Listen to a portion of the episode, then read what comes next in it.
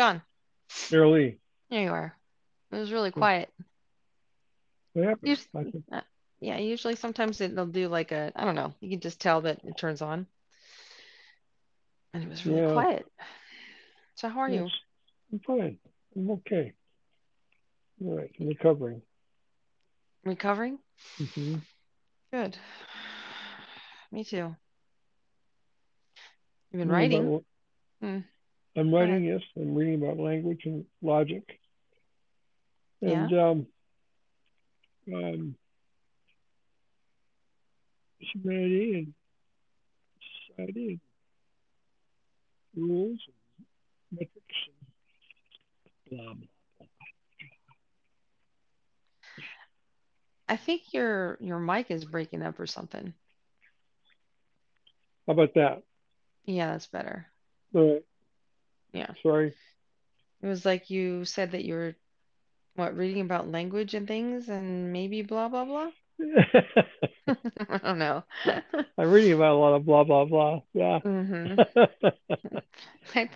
I've been noticing that way people talk lately, and they're like, blah, blah, blah, and blah, blah, blah. And I'm like, it's funny because it's like people don't have the time to really, just describe. It's like, well, if you don't have time to describe, just don't. There's so much information, and it's hard to focus, I think. I don't know what I'm really saying when I say that, but maybe the problem is trying to do too much, and you get lost in the in everything, from the phrasing to the language to the pentameter to the whole thing, and you get lost. And you just kind of deflect back to basics. I don't know. I think maybe it's just a symptom of scrolling.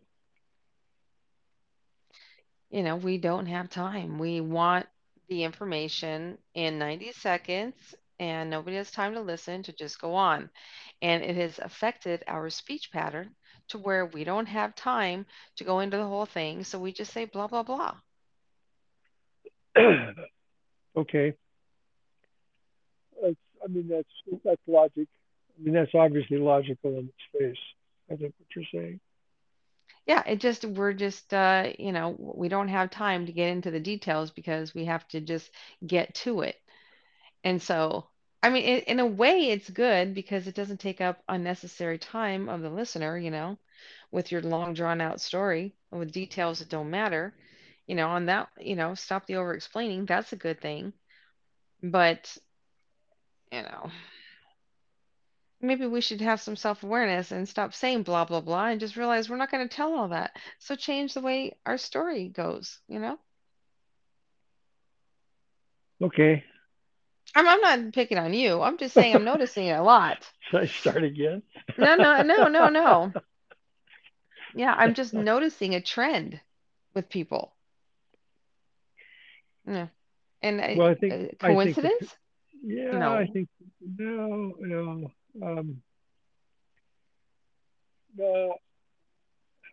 guess if you were to put that down in like rules of civility, the civility in this case would be being articulate and not just stating all the reasons people talk. Your mic isn't working right.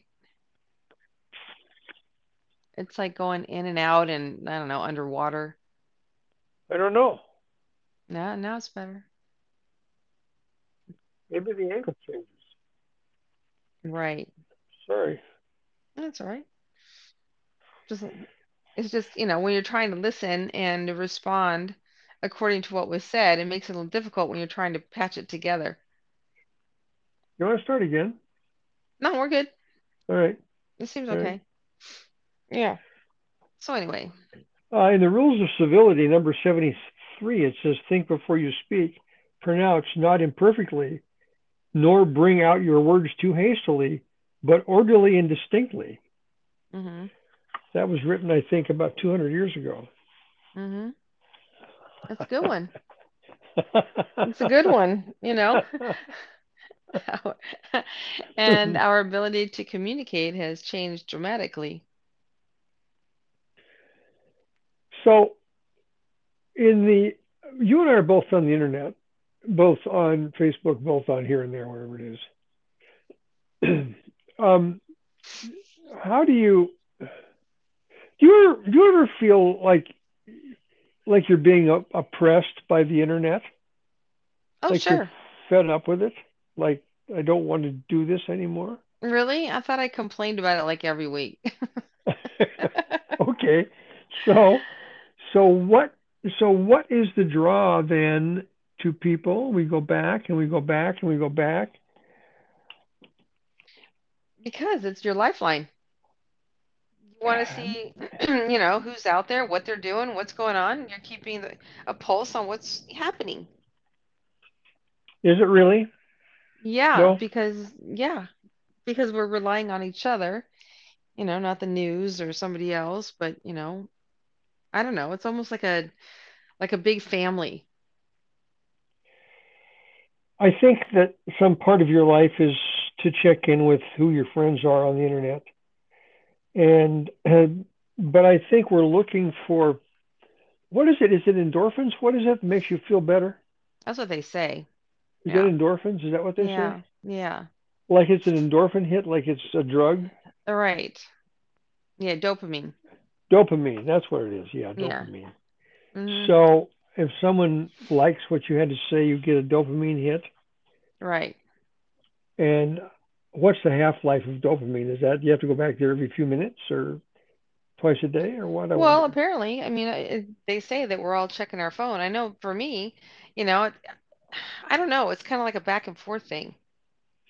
You're just constantly going around to check your messages and check your email, and then you're going to check Instagram for your messages. It's just like, oh my gosh.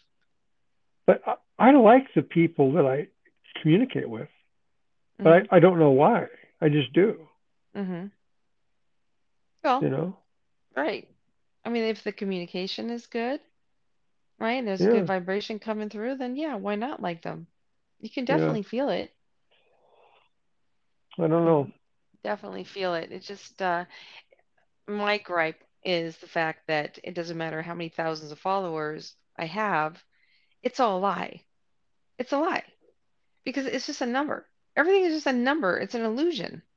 And, that many followers are not seeing my post. It's like 5.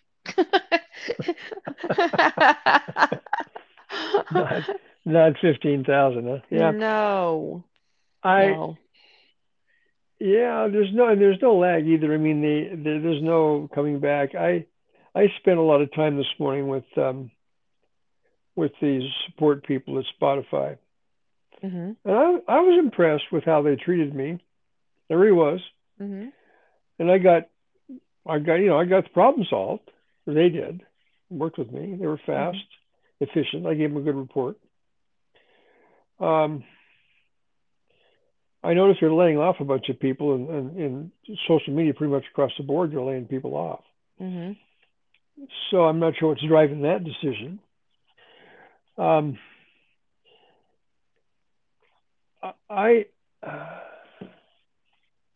switch between research on the internet and research in books, real books. Mm-hmm. Mm-hmm. I was doing a lot of real book research this morning, and I found it quieting and fun, as opposed to the skip through business of the internet, where the roller on your mouse, you mm-hmm. can get information so fast, you can scroll. Mm-hmm. And when I was doing this hard copy stuff, I was fascinated by by how I felt differently about the research itself. I typically only do vetted research on the internet. I don't do just, I don't listen to anybody else. I mean, I don't just listen. I don't go ask the general public or the general whatever it is for information, because I don't really give a shit about that. I'll go to a source, a library, a major library, for example. Because I went to school online in a couple of cases, I have memberships to all the major libraries. That was one of those perks.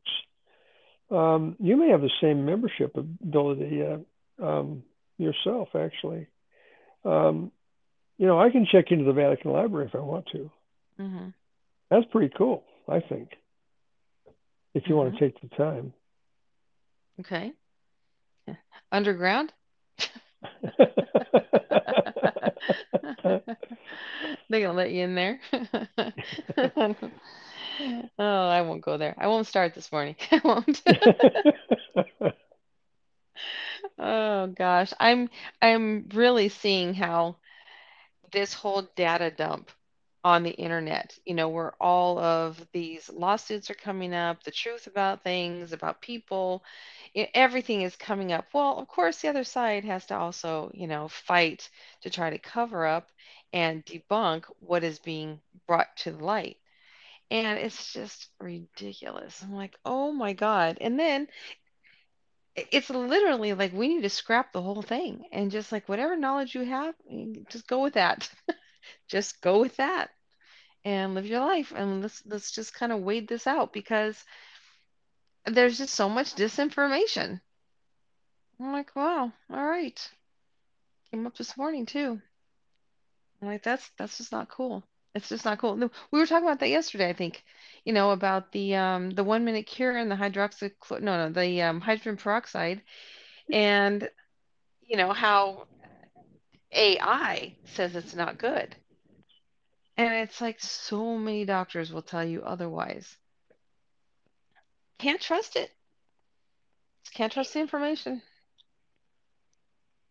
Well, I think even the developers of AI are admitting that we can't trust what they're producing because they're kind of out of control anyway. The AI, the algorithmic crawlers that they're using are grabbing everything they can find. And they're grabbing it so fast, they don't even know what they're grabbing. Mm-hmm.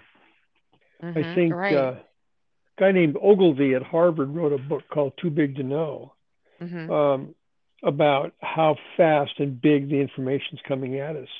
And it's the information is overpowering our capacity to deal with it. And what AI is doing, I think, is it's taking us a step forward into our capacity to grab the data, but not anywhere near what the data is, in fact. And so it's still random selection of stuff. So you still need to have your own brain about you, I think. You definitely do. You definitely do. Because again, it's just another arm of money. Because what it does is it gives you a shortcut. It's, you know, everybody's promoting this shortcut. Use AI to create your book. Use AI to create your business plan, your course, your this, your that. And it's all the shortcut. Let's, you know, technology do the work for you so that you can sell it and get money. I think, there's two more books that I was going to reference. One is Living Without a Goal, which I think is now becoming trendy. Mm-hmm. That's another Ogilvy book. And the other one was For the Answer to Everything, Click Here. Mm-hmm. And that's where we, that's kind of where we are in our head mentally. For the answer to everything, click here. Mm-hmm. It's not even have a conversation with somebody, it's click. Mm-hmm. The mouse is the answer. Or the phone, the block, the brick in your hand, you know? Mm-hmm. That has the answer. Now, in some cases, I think if you know how to vet the answer, maybe you are going to do better off with that thing because you learn more. But what do you learn? I mean, it's the shortest distance between A and B, my question and the answer. If I had a question and I didn't know where to go, you know, chances are I'm too busy making money or trying to make money to go to the library and research all this stuff. So my curiosities, you know, are just put out. I can't even be curious anymore because I don't have the time to look for the answer. Yep. All right. You know, so a click of the button says, here, what do you need to know? And I'll get you right to it. But those answers are being diluted and convoluted to where, you know, again, it's back to us. You have to have discernment. I just spilled a bunch of stuff on the floor, so I'm picking it up as I'm listening to you talk. I was wondering, like, what are you cleaning your office? No, it's falling down on me. It's like a there must be an Edgar Allan Poe story about how a man's office finally caves in on him and he kills him underneath all his shit. Yeah, that's all right. I don't know. Anyway, you're right. It's the abuse of Occam's razor. You know, the internet's the abuse of Occam's razor. I think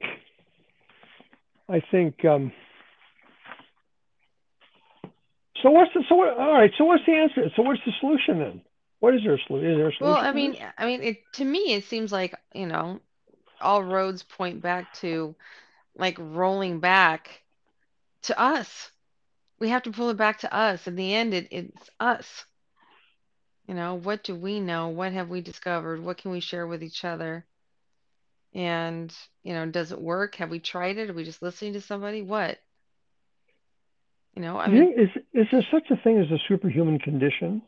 Are we getting better as a species, do you think? Well, in my mind, I mean, no. You got to look at the advancement of technology, the conveniences, what we've grown accustomed to, and it would appear that we have advanced quite a bit and we are getting better. But then when you look at society, and I was just reading something today, as a matter of fact, about loneliness and how many people are so lonely, you know, and if we're getting better, why are we so lonely and disconnected? You know, if it's better for us to just stay in the house and research, click of the button, what are we doing when we go out and we meet with people? Is it making us better conversationalists? Are we more intelligent? Are we? What about our emotional intelligence? Well, yeah. How do you feel when you, for example, go to your book signings? Mm-hmm. What kind of change comes over you? Nothing. I don't see a change in me. I think, you know, because I listen a lot. I don't really talk a lot. I listen a lot. All I have to do is tell them what the book is about, and then, you know, everybody's got an opinion about what love is, and, you know, what the world needs now, and this and that, and, you know, I do a lot of listening. You know, you think that people when you listen to people talk, do you think that they're perceiving you as some kind of a gatekeeper of what they're saying, or do they think you're really listening? I don't know why they would think I wouldn't be listening. You know, they have my attention. Yeah. You know, and I'm not gatekeeping by any means. The book is for sale. Please. I think the assumption is that the book is based on my life experience, and it's my story, according to Mary Lee, you know, and love. And everybody has loved and lost. We all understand what it is. And so they don't necessarily need to read my story. They have no idea what's in that book. But because it's love, there's an assumption that we already know.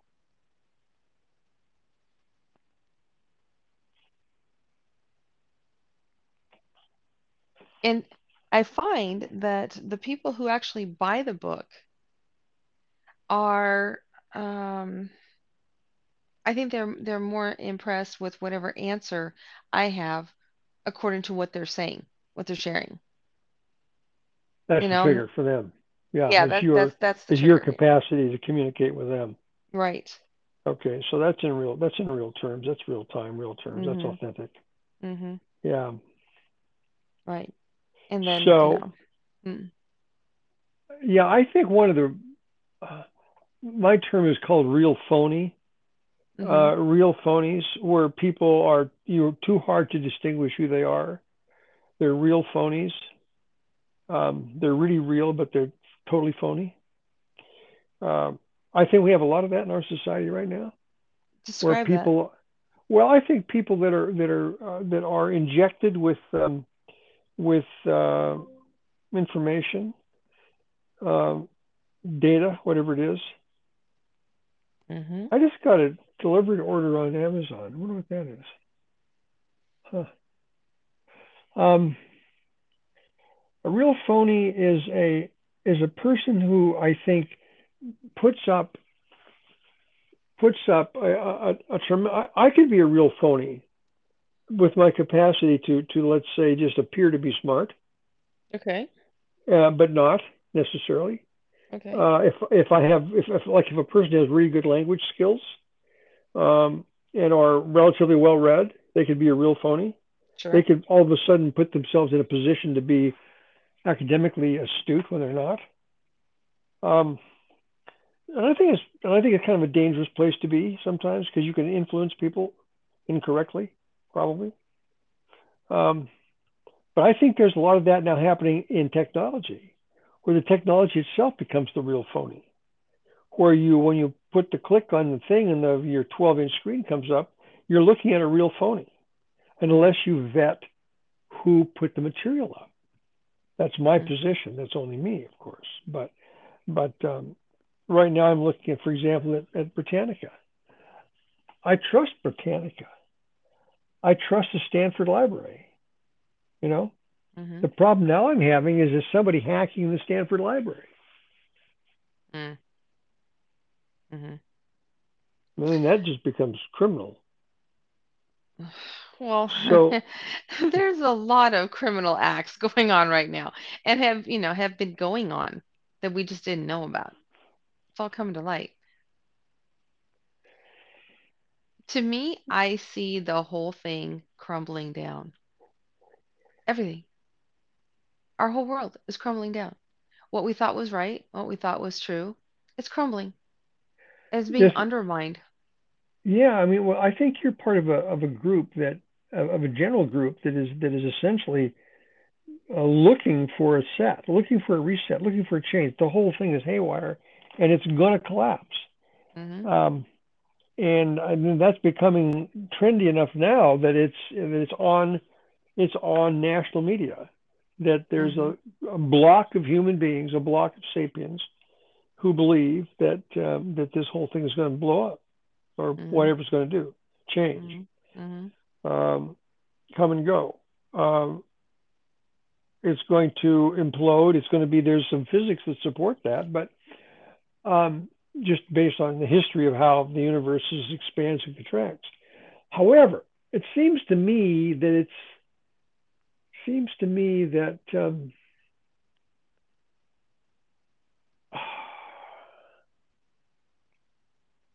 that would require an external force, I guess. I think we have the capacity to destroy ourselves by simply being slovenly and being unaware. We can be eaten by beetles or ants or whatever, but I don't think we have the capacity to destroy the planet without a comet or something bigger than us. It's not the planet, it's the matrix. It's our financial system. Well, okay, so nothing's going to change other than the way that our society operates. Is that what your position is? Well, remember, we're under a veil of control. And that control controls everything, because this world operates in commerce. So as we're trading dollar for dollar, paper, certificates, bonds, whatever the hell it is, it's all money. Okay, and it's going to collapse. So let's equate that to a revolution, for example. Okay. Yeah. Okay. For the sake of this conversation, let's say that's the French Revolution. That's the one everybody always comes up with. History will suggest that doesn't lead to a better existence. That just leads to a different existence, but not a better one. Okay. The same problems re-arise. The same currency comes back, maybe by a different name. The same despots come back up again. Right. Or they are developed. If they hang 25,000 people in the public square, there's another 25,000 people who are just as crooked as they were. Mm-hmm. Because it's a flaw of the human condition. All right. So why does this breakdown cause us to get better? Don't know. I don't know. What will be different this time? I mean, I've been preaching this story for a very long time, you know, and I've been in this thing for, I don't know, 15 years. And I keep telling, you know, with every one new person, group, whatever that comes into the fold, you know, my message has always been, nothing is going to change if we don't swing back to love. If we keep honoring money, waiting for the money, thinking the money is going to resolve everything, we're going to be in the exact same place because nobody has improved. Well, you're agreeing with me. I am agreeing with you. Absolutely, I'm agreeing with you. That's so is that what triggered you to write the book? Is that how you triggered yourself to write the book? No. Yeah. No. Mm-mm. No. No. Okay. I made a commitment just to myself. It was just between me and God. Nobody else. It wasn't a business. There wasn't an agenda. Nothing. And I have been guided since. And I just keep to my lane. I just make sure that I'm true to myself, and that's to love. And whatever happens, happens. And a lot of good things have happened.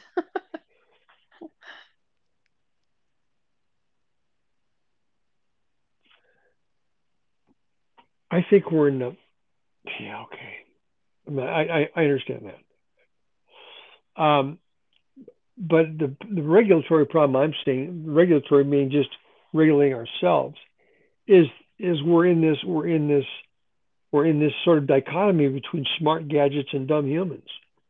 You're right. We can't keep up with the technology. I mean, that's what the fear of AI is. Mm-hmm. Is that we're not able to keep up with it. So what do we do? Do we just kill it? Do we become regressive? I don't know. Well, if we just pull the plug on the whole thing, on the whole internet, everything, and we move to a new system, well, there's hope. You know, there's hope. But that's hope, but I mean, that's also a giant regression. Or can we handle a giant regression like that, do you think? It would only be temporary. Most people would not be able to handle that because they wouldn't know what the hell's going on. I mean, so what would replace the banking system? Because everybody replies, I mean, that's number one, is the whole banking system is on the internet. It's practically, Does anybody walk into a bank anymore? I haven't been to a bank in years. Right. You know? Mm-hmm. Mm-hmm. So if all of a sudden I didn't have access to a banking system electronically, I guess I just have to walk to the bank. Huh? You do. The whole thing is, we're just, I guess, like rolling back where it started. You know, if we start with a dollar bill, right? We're going to exchange these things. We don't have a bank, but we have a dollar bill. So we're going to exchange these things. One thing naturally leads to another, to where, you know, that dollar bill goes in a drawer. And then that drawer becomes a desk. That desk needs an office, you know. So now that office is in a building, and the building is called a bank. But if you roll it back, you don't need any of that stuff. It comes back down to the drawer. It's all on paper. It's just accounting. That's all it is. But it's still, we still need the method. We still have to have the analytics to figure out where we are. You know, if you talk about a matrix or you talk about a rubric, we're still living in those little boxes. That's how we figure out where we're doing. Yeah, how much is in this box or that box? Yeah, but a lot of those boxes are called taxes. and they're taxing people left and right, up and down for everything, double tax, triple tax. It's ridiculous. Well, that's the American Revolution. I mean, you're describing the American Revolution. That's why we left England, is because of excessive taxation without representation. I mean, that's classic stuff, and I agree with you fully.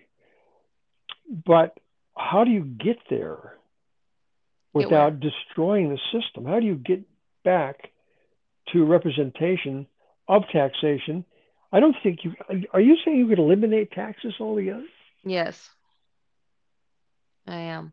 And so the government then evaporates. The government's 51% of who we are. They just evaporate at that point. Now what? Yeah, we need less government, definitely, and we need to be more accountable, more responsible to ourselves, instead of relying, on the man. We can't do that. We've given way too much power, and they've taken so much power based on our trust. I agree with that. Terrible relationship. Right. I don't think your thoughts are flawed, but I'm looking at the mechanics of how does this work? Mm-hmm. Well, you and I are not behind the big machine, to actually pull the plug. No. Well, I know I'm not. Yeah. Right. But we can. It can be done. It can be changed over. We go to a block system, a blockchain system, where your money, it's like we need to have privacy, number one. There's no privacy. It's ridiculous. Yeah. It's like my business is my life. That is my business. I don't need other people telling me that you have to create a business. You created the business for me, sir. It's called Merrily Sweeney. That was the business that you created for me, and that's what I'm using. I don't need to do anything else because I don't need to hide. And that's what all it is. It's all hiding. Hiding from what? Hiding from the man. Hiding from people. Hiding. Because you need protection. You need to hide so that you yourself are not a victim. It's like, what are you talking about? I am not the victim. I have the business. You gave it to me. And this is what people don't understand. You're talking about a birthright here? A birthright? I'm talking about, well, the birthright. Yeah, our birthright is freedom. But what I'm saying is that the living being, the living and breathing being, is not the paper that they created for us. And the paper that they created for us is a business.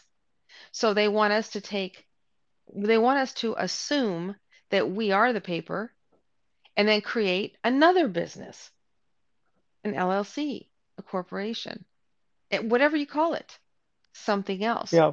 No, yeah. Step one is we assumed to be the paper. That was our mistake. We're not that. So we're living in a sea of acronyms is what we're doing. Created by people who want authority, who believe they have authority or are given authority by law or by whatever it is. It's PLLC, LL this, LL whatever it is. One acronym after another. Which is all about money. It's not about people. Which is, well, about control. Is control and money, do you think they're hand in glove? Are they hand in glove, control and money? Well, yeah. If we're not controlling the money, what are we controlling? Well, we're controlling a resource of some kind, which will eventually equate to money. So I think that's probably the same thing. Mm-hmm. Yeah, but here's the thing. The question is, if we're not controlling money, what are we controlling?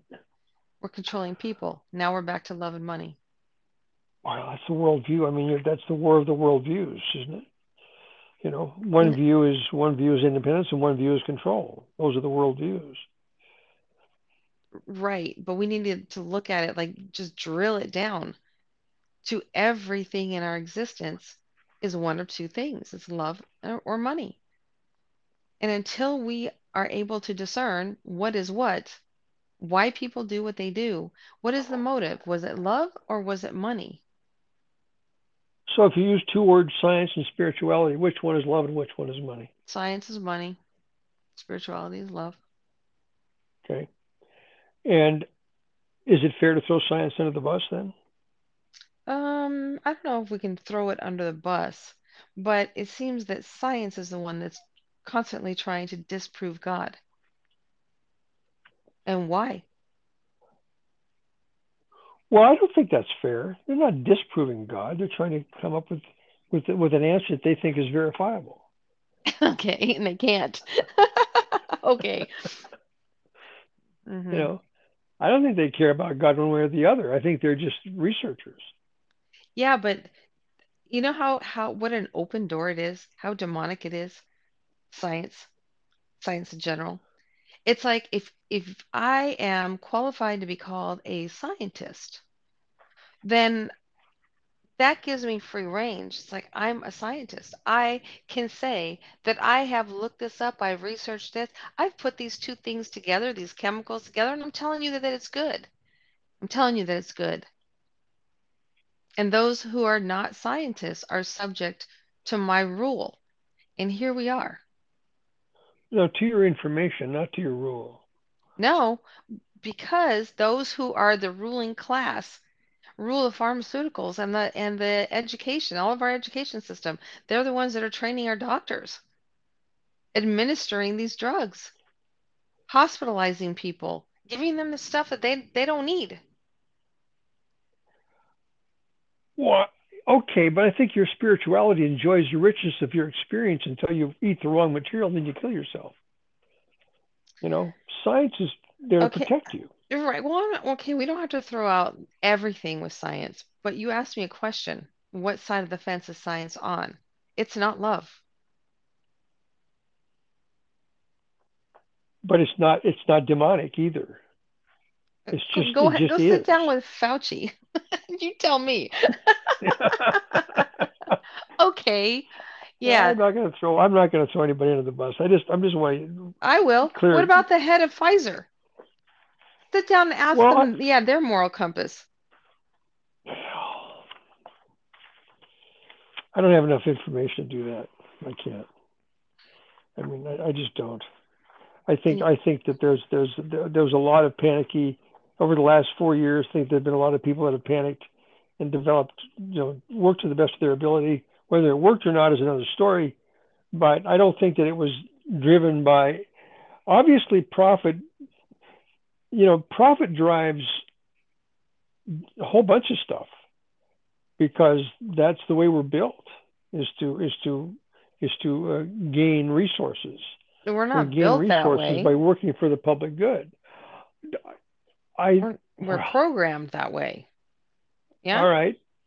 Okay, we're programmed that way, but we evolved as a species. We evolved away from that through some natural process, I think, didn't we?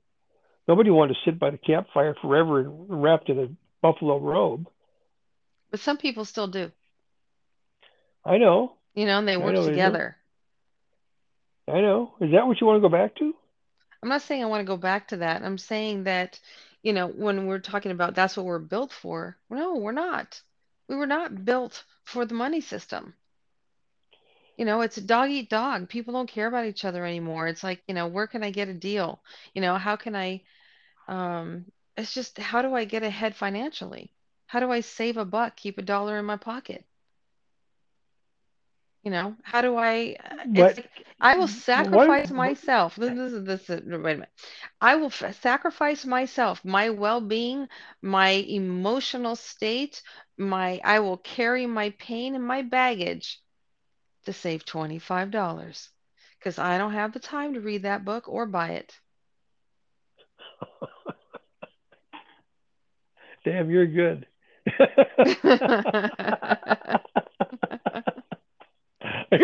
I've never been a better segue person in my life than you are. I mean, but is it true or not true?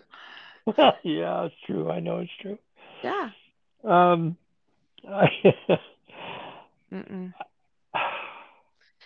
you know how many women would rather spend the money on a manicure than, you know, get their shit straight? Yeah, but you're talking about human nature now, but just in general. No, but we're dumbed down. There needs to be, but yes, we are. I know we are. But, you know, is it, and let's hope that'll improve. But I don't think that necessarily transcends itself to the point where it becomes society. Society is a very complicated thing, and it's not all bad. Okay. I mean, in money, the barter system. I mean, the barter system is biblical. It goes back to Egypt, the barter system. Okay. You know, and beyond. You know, it predates, you know, the Bible, the whole thing. Mm-hmm. People were trading rocks or whatever it was. Like, you know, I got more purple rocks, you got green rocks, whatever it was. Whatever you got, something that somebody else wanted, then that became part of your sort of your value, public estate, your value. Mm-hmm. Yeah. If you don't have any of that, then what do you have? That's a good question. Even today, you don't have to have value. Go get a job and trade that money. Go work at McDonald's. Yes. Okay. All right. Yes. I mean, that's a very, but it's oversimplified. You know. That's what I do.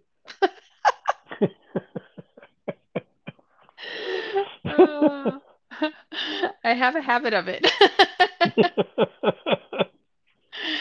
because it's true. You're not going to invest in yourself so that you become the value. Me, you know, if I don't want to do that, then I can easily just go out and get hired anywhere and flip some burgers, because I don't want to put the value in me. Well, maybe you just don't know how. Okay, true enough.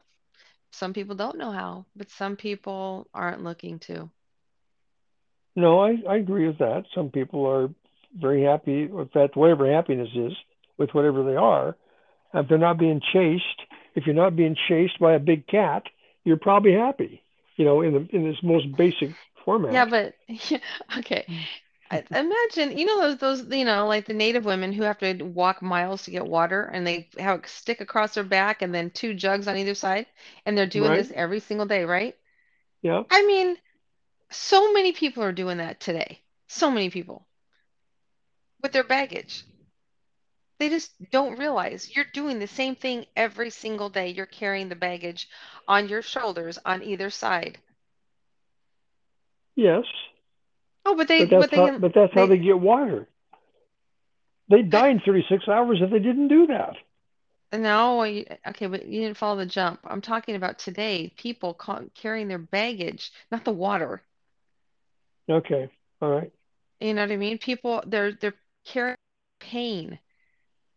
You know, all of the dysfunction. And they won't. And they won't off it. They won't figure out a way to get rid of the dysfunction. Right. So they just operate in baggage. So they become encumbered, and they move slowly, and they can't function, and they're being crushed by their own baggage. Yeah, but they're used to the weight. It's what they carry every day. Yes. Okay. They have no idea what it's like to be so light. Okay, and so what you're saying is that you have a formula. Then I'm hearing you saying that you have a formula to lighten that up, lighten that load. This is not a commercial, John. I'm not saying that. No, I am. I'll say it. Okay. They can do it any way they want to, you know. They can go and listen to Abraham Hicks. They can go and listen, you know, read whatever book they want to read. Go figure out the 4 agreements. You know, do something. Do something to help yourself. You know, and the thing is, you can... There of many books, there is no end. So unless you're on the right track, there's a lot of books you could read that, you know, may not be giving you your solution.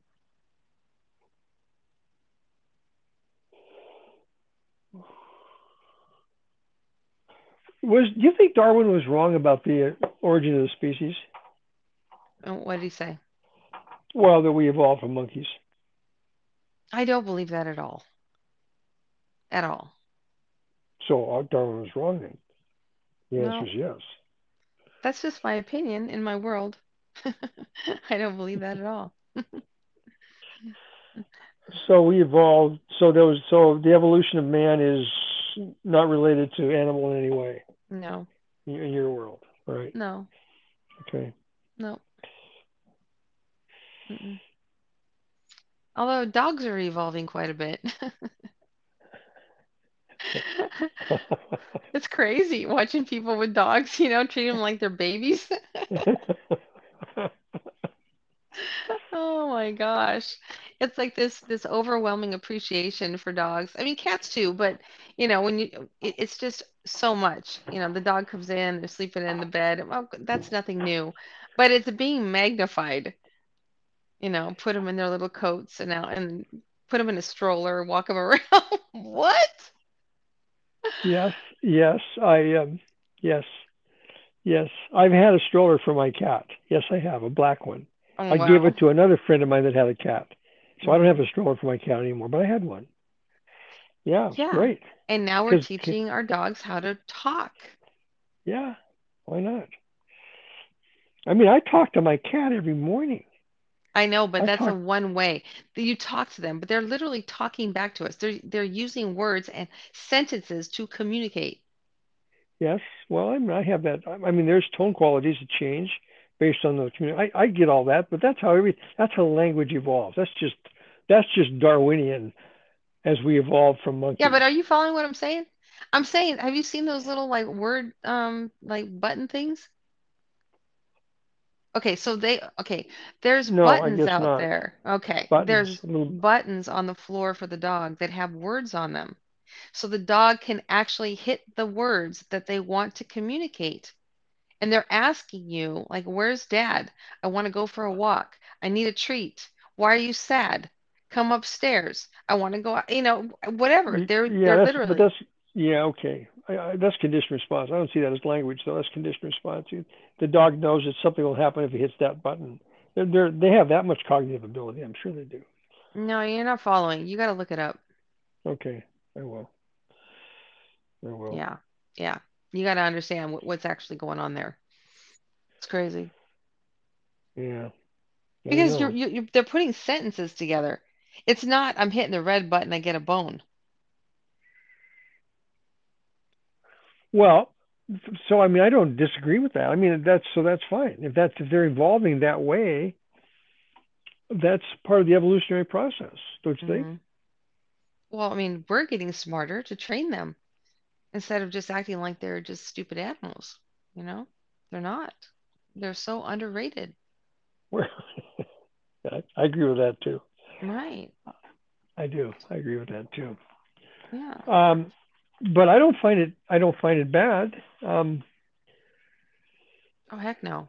I believe that. And then, you know, there was a video I just saw too, where this guy was using telepathy with his dogs who were off the leash. And he was showing us how he, you know, of course, mentally he's talking to them, but he's also doing these hand signals, but they're walking in front of him. So they don't see the hand signals, but he's showing us and how these dogs are responding to him by telepathy. And it's like, yeah, telepathic, totally believe in that. Totally. For a long time.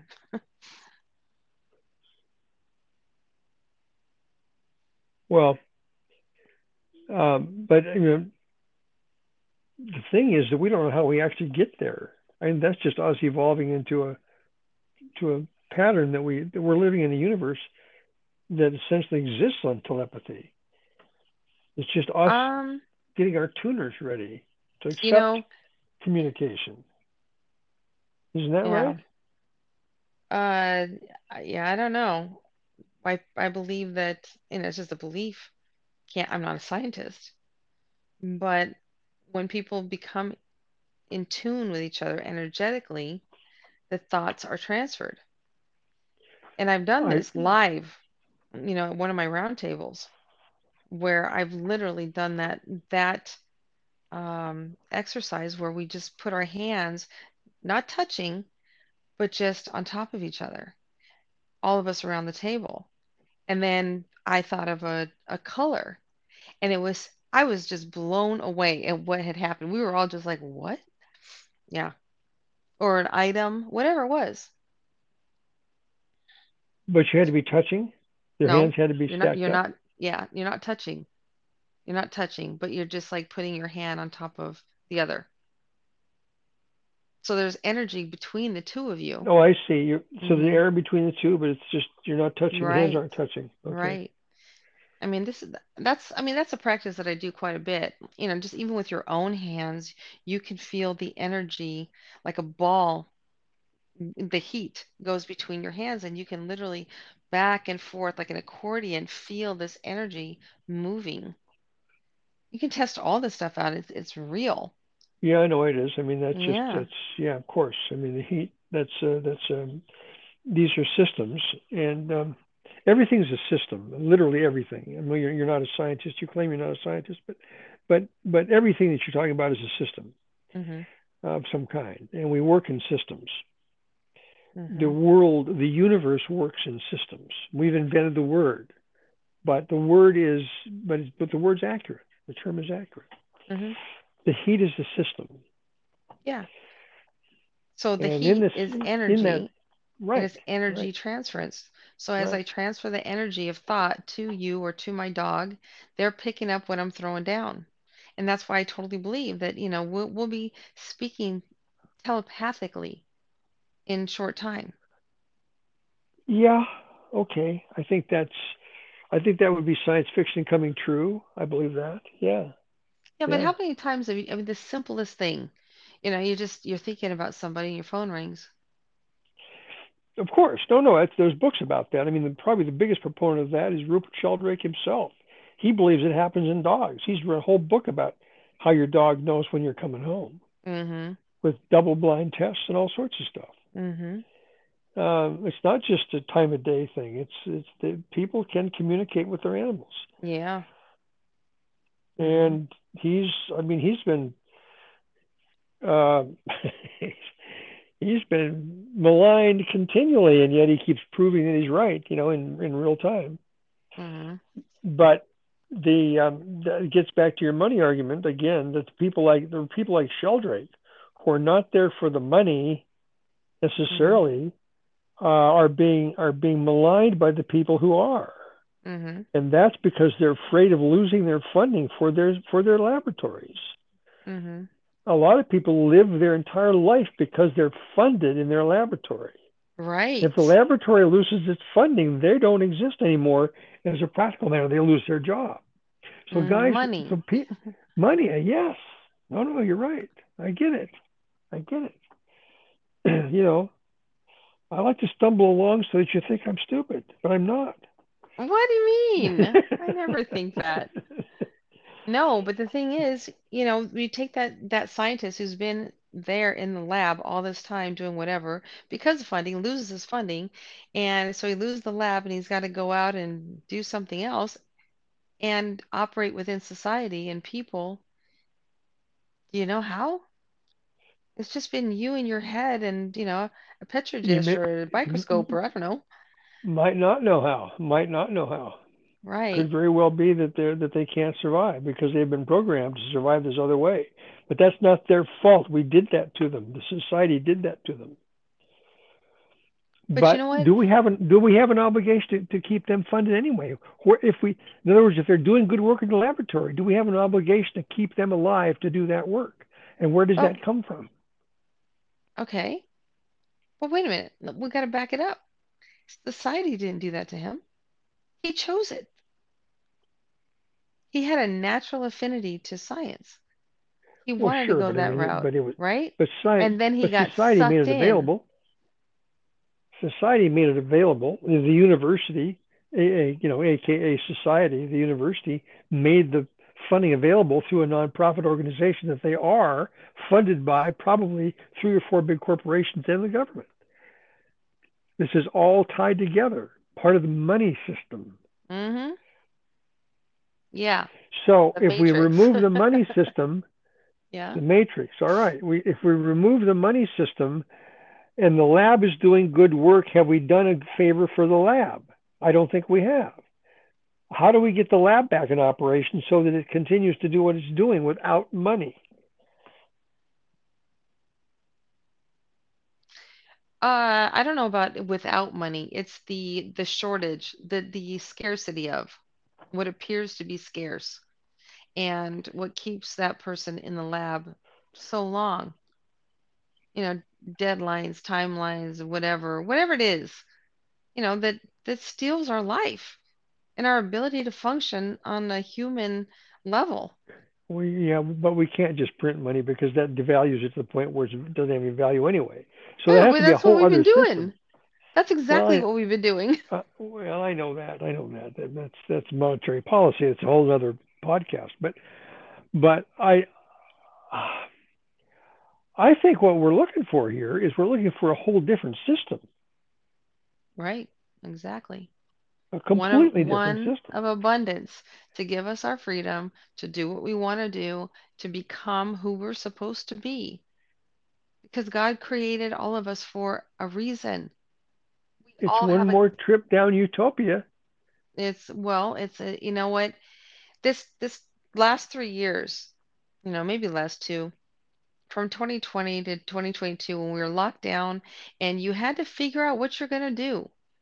Maybe you're going stir crazy, being in the house. You were forced to figure out some way to entertain yourself because you didn't have to clock in.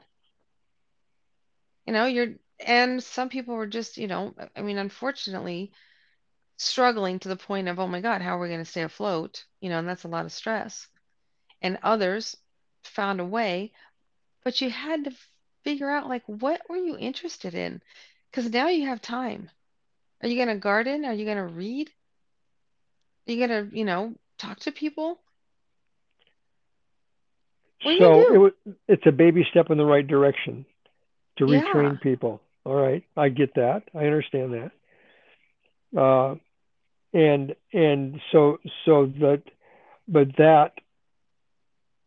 So getting back to this earlier part of that conversation then about how the guy in the lab,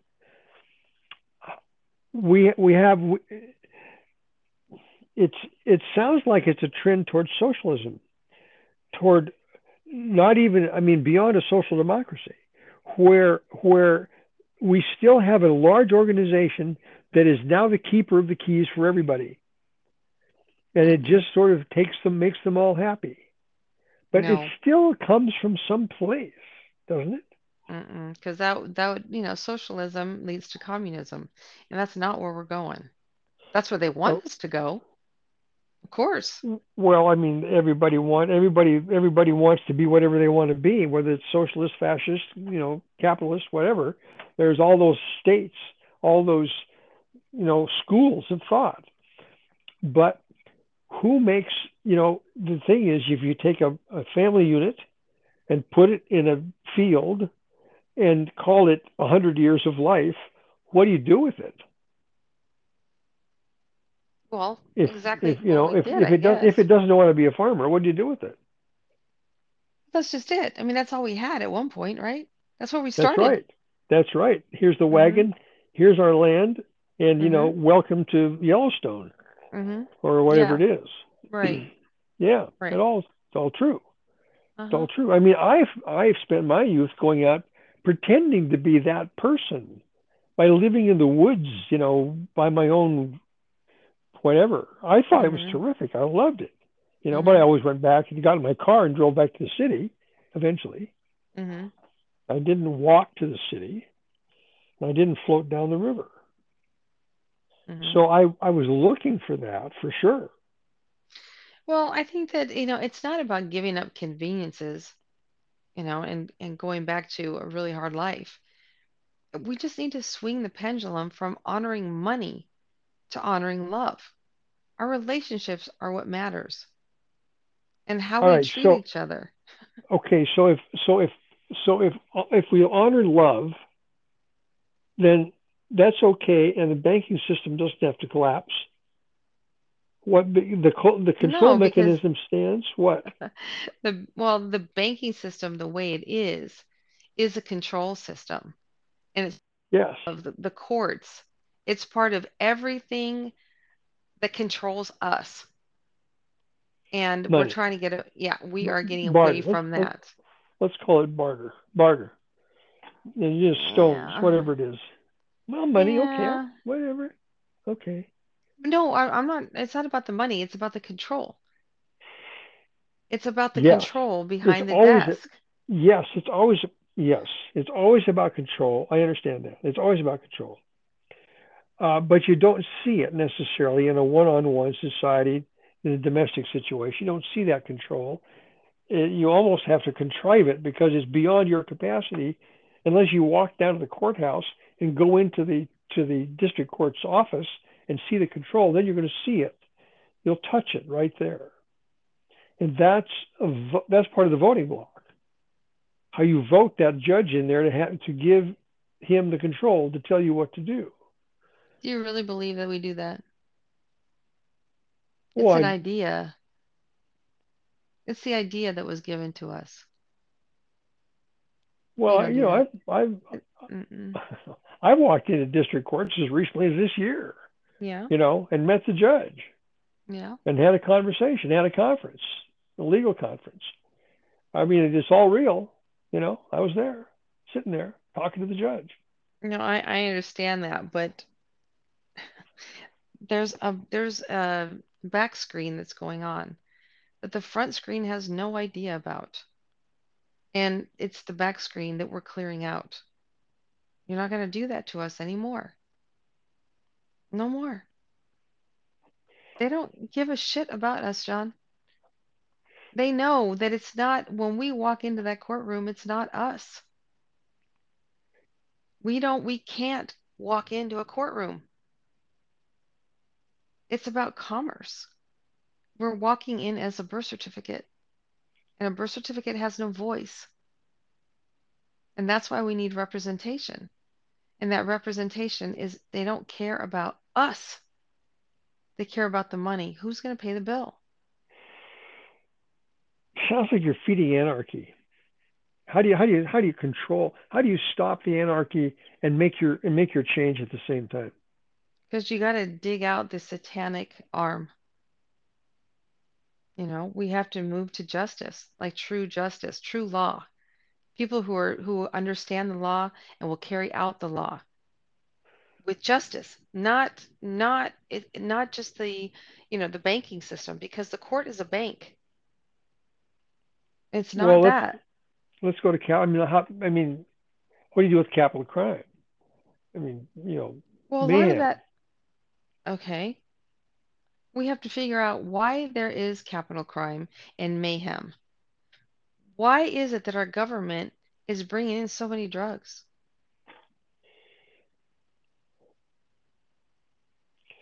Who's creating the mayhem? Yeah, we're not going to solve this today, I can tell. No, we're not. But I'm saying it's so deep that if the courts, okay, the government is bringing in the drugs to give to the people. If, you know, we are on a money system, so we're going to break the people. We're not going to educate them. They don't have any value. We're going to put them in a nowhere job. Okay, so that they're suffering and they're panicking, and then they become criminals because they're panicking. They're trying to survive. All right, I understand the concept. I do. Yeah. But my problem is that every time that has happened in history, it never led to anything any better. It just led to something different. Same problem. Mm-hmm. That's my saying. Well, you know, and. I'm going to say that, you know, I wasn't there, you know, witnessing these things that you're talking about. So I really can't speak to them. But in this timeline, more people are interested in elevating their consciousness, are wanting the truth, are wanting love. You know, they're wanting to get closer to their higher self. You know, and this is kind of new. It hasn't been around forever. Right. Yeah, okay, you know, in the 60s, you were a hippie. You know? Yes, I was. Right. Yeah. And even now, as we've grown into this, you know, understanding of maybe Buddhism or Hinduism, and we're learning about chakras and symbols and energy and vibration, and Tesla's coming out of the woodwork, and, you know, we're learning all this stuff. We want to do those things, but again, to what point? where is the goal? What are we trying to do here? If we don't know the question, we can't land on the answer. Well, what I'm afraid of is that you're going to end up killing Marie Antoinette. And she was crooked for sure, but that's what finally, that's what happens, you know.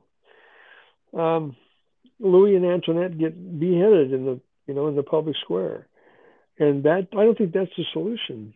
And that's what we do as a society. We just get rid of people, we kill them, and that's just nonsense, you know. Well, we got to come up with something else. Got to come up with something else. You got to reform the people. You got to reform them. There's no need to kill them. You know, the French managed to kill 25,000 people right downtown. For what? Okay. For what? All right. Okay. That is like a whole nother hour, because where there is a lack of discernment, we don't know who to kill. Where there is an overreaching arm of power, then they can kill at will. You know, guilty or innocent, they can do what they want to do. So to say that it doesn't work, it just literally means the fault is on the power and the ignorance, the lack of discernment. Okay. Yeah, you know, listen, it's like your argument works on paper. It works on paper. There's no doubt about it. Yeah, but don't kill the dog. Paper. Shoot the snake. If we can't tell the difference between the two, we're in trouble. All right. Okay. To be continued. Okay. I love you. I love you too. I'll see you. Bye.